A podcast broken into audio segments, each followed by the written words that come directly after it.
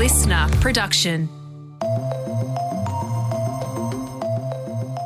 Hey, uh, Tom here. Uh, this week on the briefing, we've been having some big conversations about the First Nations voice. And to properly understand this proposal that we'll all be voting on later this year, I'm putting this episode from last June back into your feed. It's a really interesting interview that explains the Uluru Statement from the Heart, which was written and delivered in 2017, because that's where the call from the voice actually came from. So it's really important to understand how that all happened to really get your head around what the voice is and what we're voting on. So here's the episode that Katrina Blowers and I did last June, just a few weeks after the federal election. So, Katrina, you and I are old enough to have voted in the last referendum. Oh, thanks for outing me, Tom. Me too. So, that was in 1999, which means if you're under 40, you've probably never voted in a referendum in Australia. And by the way, that one in 99 was on whether we should ditch the Queen. I voted to keep her, by the way. Yeah, which actually isn't that big a surprise to me, knowing you and your love of the Royals. So, sometime over the next three years, the new Labor government is going to hold another referendum and you're going to have to vote in it. So, what is it all about? In a broad sense, it's about properly recognising Indigenous Australians and Australia's real history. Now, how that's going to happen, how we get to that point, is being guided by an important document called the Uluru Statement from the Heart.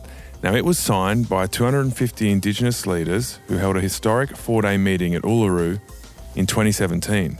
We seek constitutional reforms to empower our people and take a rightful place in our own country. We call for the establishment of a First Nations voice enshrined in the Constitution. That was Indigenous lawyer Megan Davis speaking at the time. So, the statement, which the Labor Party are supporting in full, is asking for two things.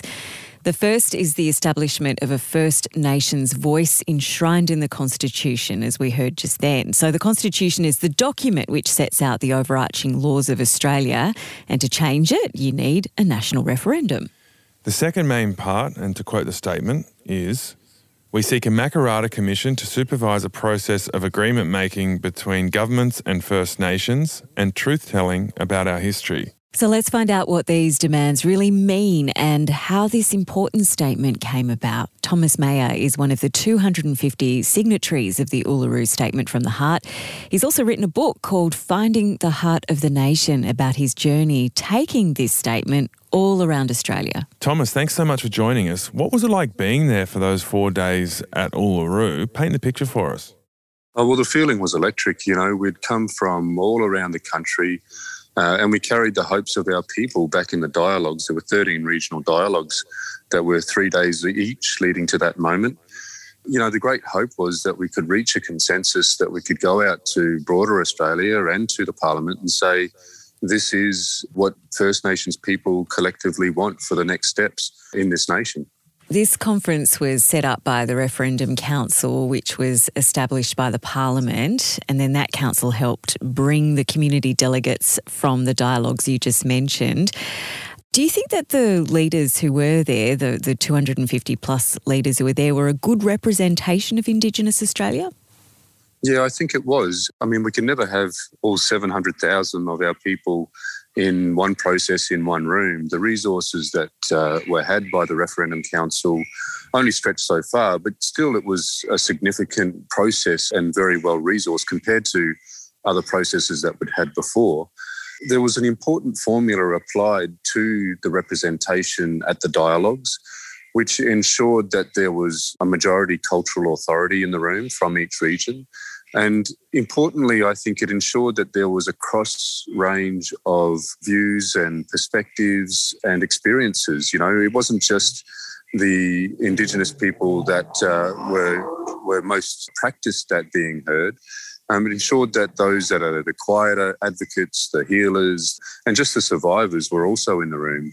And it was pretty dramatic. There were reports at the time, I remember, of people walking out of the meeting. And I guess that's because what was being discussed was A, very important, but also quite tricky because the Referendum Council put out a discussion paper in the lead up about constitutional recognition. But that idea was rejected at Uluru as being just symbolic rather than actually much more meaningful and potentially practical. And so several big ideas came out of it in the Uluru Statement eventually.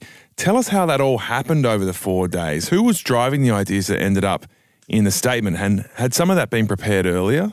The ideas were driven from the dialogues back in the regions where, you know, the grassroots people had their say and endorsed an accurate record of meeting at each of those dialogues.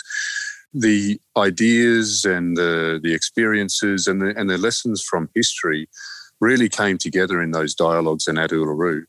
The way that uh, our people understand the way laws and policies affect, you know, our livelihoods, um, you know, the incarceration rates, the gaps in health, uh, really came together in, in understanding and proposing a way to influence those laws and policies.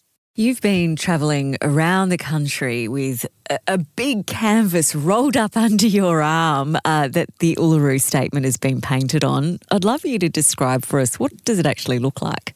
Oh well, it's uh, 1.8 by 1.6 meters. It's uh, you know it's, it's, a canvas that is imbued with the uh, Tjukurpa, the laws of the Ngunnawal people, painted by lead painter Rene Kulitja. It's really something to behold, to see uh, in real life. And I hope one day it will rest in Mutitjulu where it was painted. Um, Mutitjulu is a small Aboriginal community by Uluru, the omnipresent rock. And people will be able to travel there and, and see it after it's achieved everything that it calls for. It's got the 250 signatures of the people like myself that had endorsed the Uluru Statement uh, on 26 May 2017 all around uh, where Uluru would be painted in the middle, where the Uluru Statement is printed. It's a very sacred document. I think it's the most significant political and spiritual document this country has. So, when it came out, I remember it was a huge moment, a real sense of celebration that this diverse group of Indigenous leaders had been able to agree on a statement that was so powerful and so strong. And for the rest of the community, they hadn't really heard about these ideas before. It was then quickly pushed back on by the coalition government at the time, led by Malcolm Turnbull, who described the First Nations voice as a third chamber to Parliament. And that sort of pushed it out to the edges of the debate for a while. But now it's back. It's front and centre because the new Labor government have promised to fulfil this statement in full. So let's break down the two key parts of it. First, the constitutionally enshrined First Nations voice. Can you explain what that is and, and how it would work? Well, the voice actually isn't a, a new idea, and nor is constitutional recognition, I think, as you've already noted.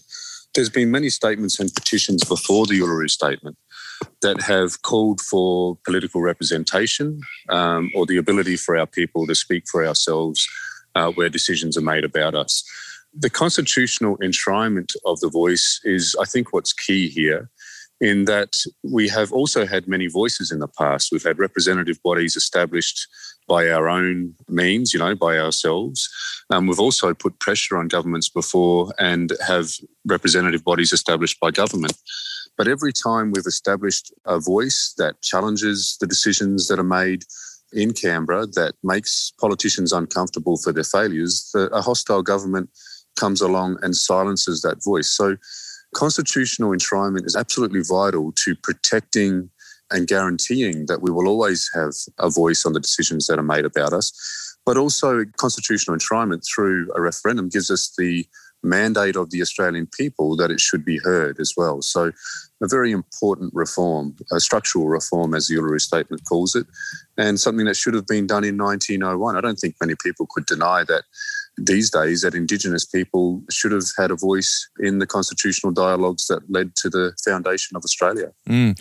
So the pushback from Turnbull and Barnaby Joyce, etc., calling it a, a third chamber was a misrepresentation because it implied that legislation would have to pass through this chamber to go into law. That's not how this voice will work. It will be more of a consultation around laws that affect Indigenous Australians directly. Can you just expand on that a bit more of what the voice would actually do?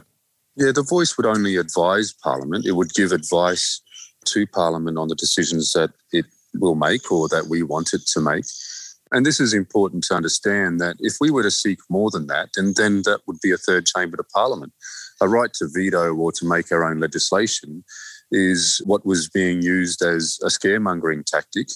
The power of the voice, though, even though it's only advisory, is the strength that comes from our people being able to choose our own representatives rather than government choosing representatives or self appointed representatives, that we're able to hold those representatives to account and those representatives having the ability to come together regularly, reach consensus regularly, and give the best possible advice to the priorities that our people advise on. This is a really important strength that the voice will have. It's a practical reform because, as we know, the laws and policies that are made in Canberra are ultimately what leads to the incarceration rates and the gaps in health. And so, a voice that's able to give advice and then be able to follow up on that advice and put pressure on governments consistently and unapologetically with the guarantee that the Constitution would give it is a powerful thing. So, that is the first step. Then there's also a Makarrata Commission and a treaty. Can you just talk us through what those next steps are? Well, the Makarrata Commission would be established to supervise a process of agreement making between governments and First Nations and truth telling about our history. It's an ongoing piece of work. We know that uh, from what First Nations treaty experts have said, that treaties will take decades. There is such complexity when we're negotiating a treaty over 250 years after first contact. It's very different from New Zealand and Canada, where treaties were made at the very close to the point of first contact. Um, and we can see that in the Victorian treaty process. It's almost a decade now. You know, it's still very much early days, and negotiations haven't begun yet. I think an interesting thing about Victoria is that first the voice was established, and now they're doing a truth telling process, and that's agreed as the best way forward. So, Thomas, we're going to go to a referendum on the First Nations voice within a few years. So, this is going to be a huge conversation around Australia. How are you going to sell this to the nation as being worth it? Are you going to talk about the practical difference it will make to the lives of Indigenous Australians? Is it more about who we are as a nation? How are you going to get people over the line? Well, I think it's a very simple argument that we need to put forward. And it's a simple proposal, really, that First Nations people should be recognised for our special place in this country, over 60,000 years of continuous culture, and that that would be something that is nation building. It's good for the identity of who we are as Australians that we would share in that long history, and that this is a way that we can begin to close the gap. I think it's a simple ask, and if it's a simple question at referendum, I think most people will vote yes. Do you anticipate much backlash or much opposition to this? Well, it's not like 1967, unfortunately, when we had the referendum to be counted as Australian citizens.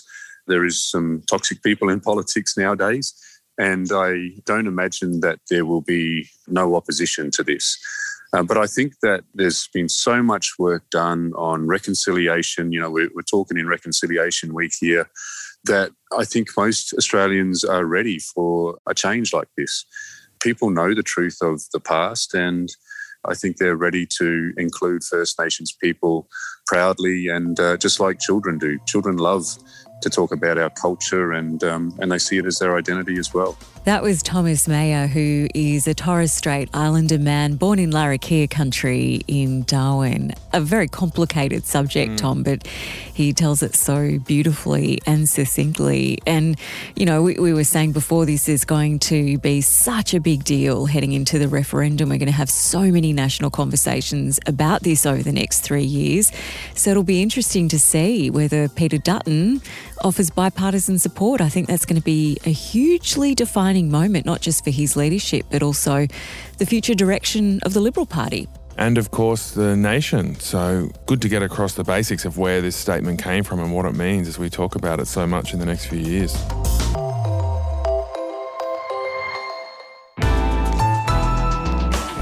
Listener.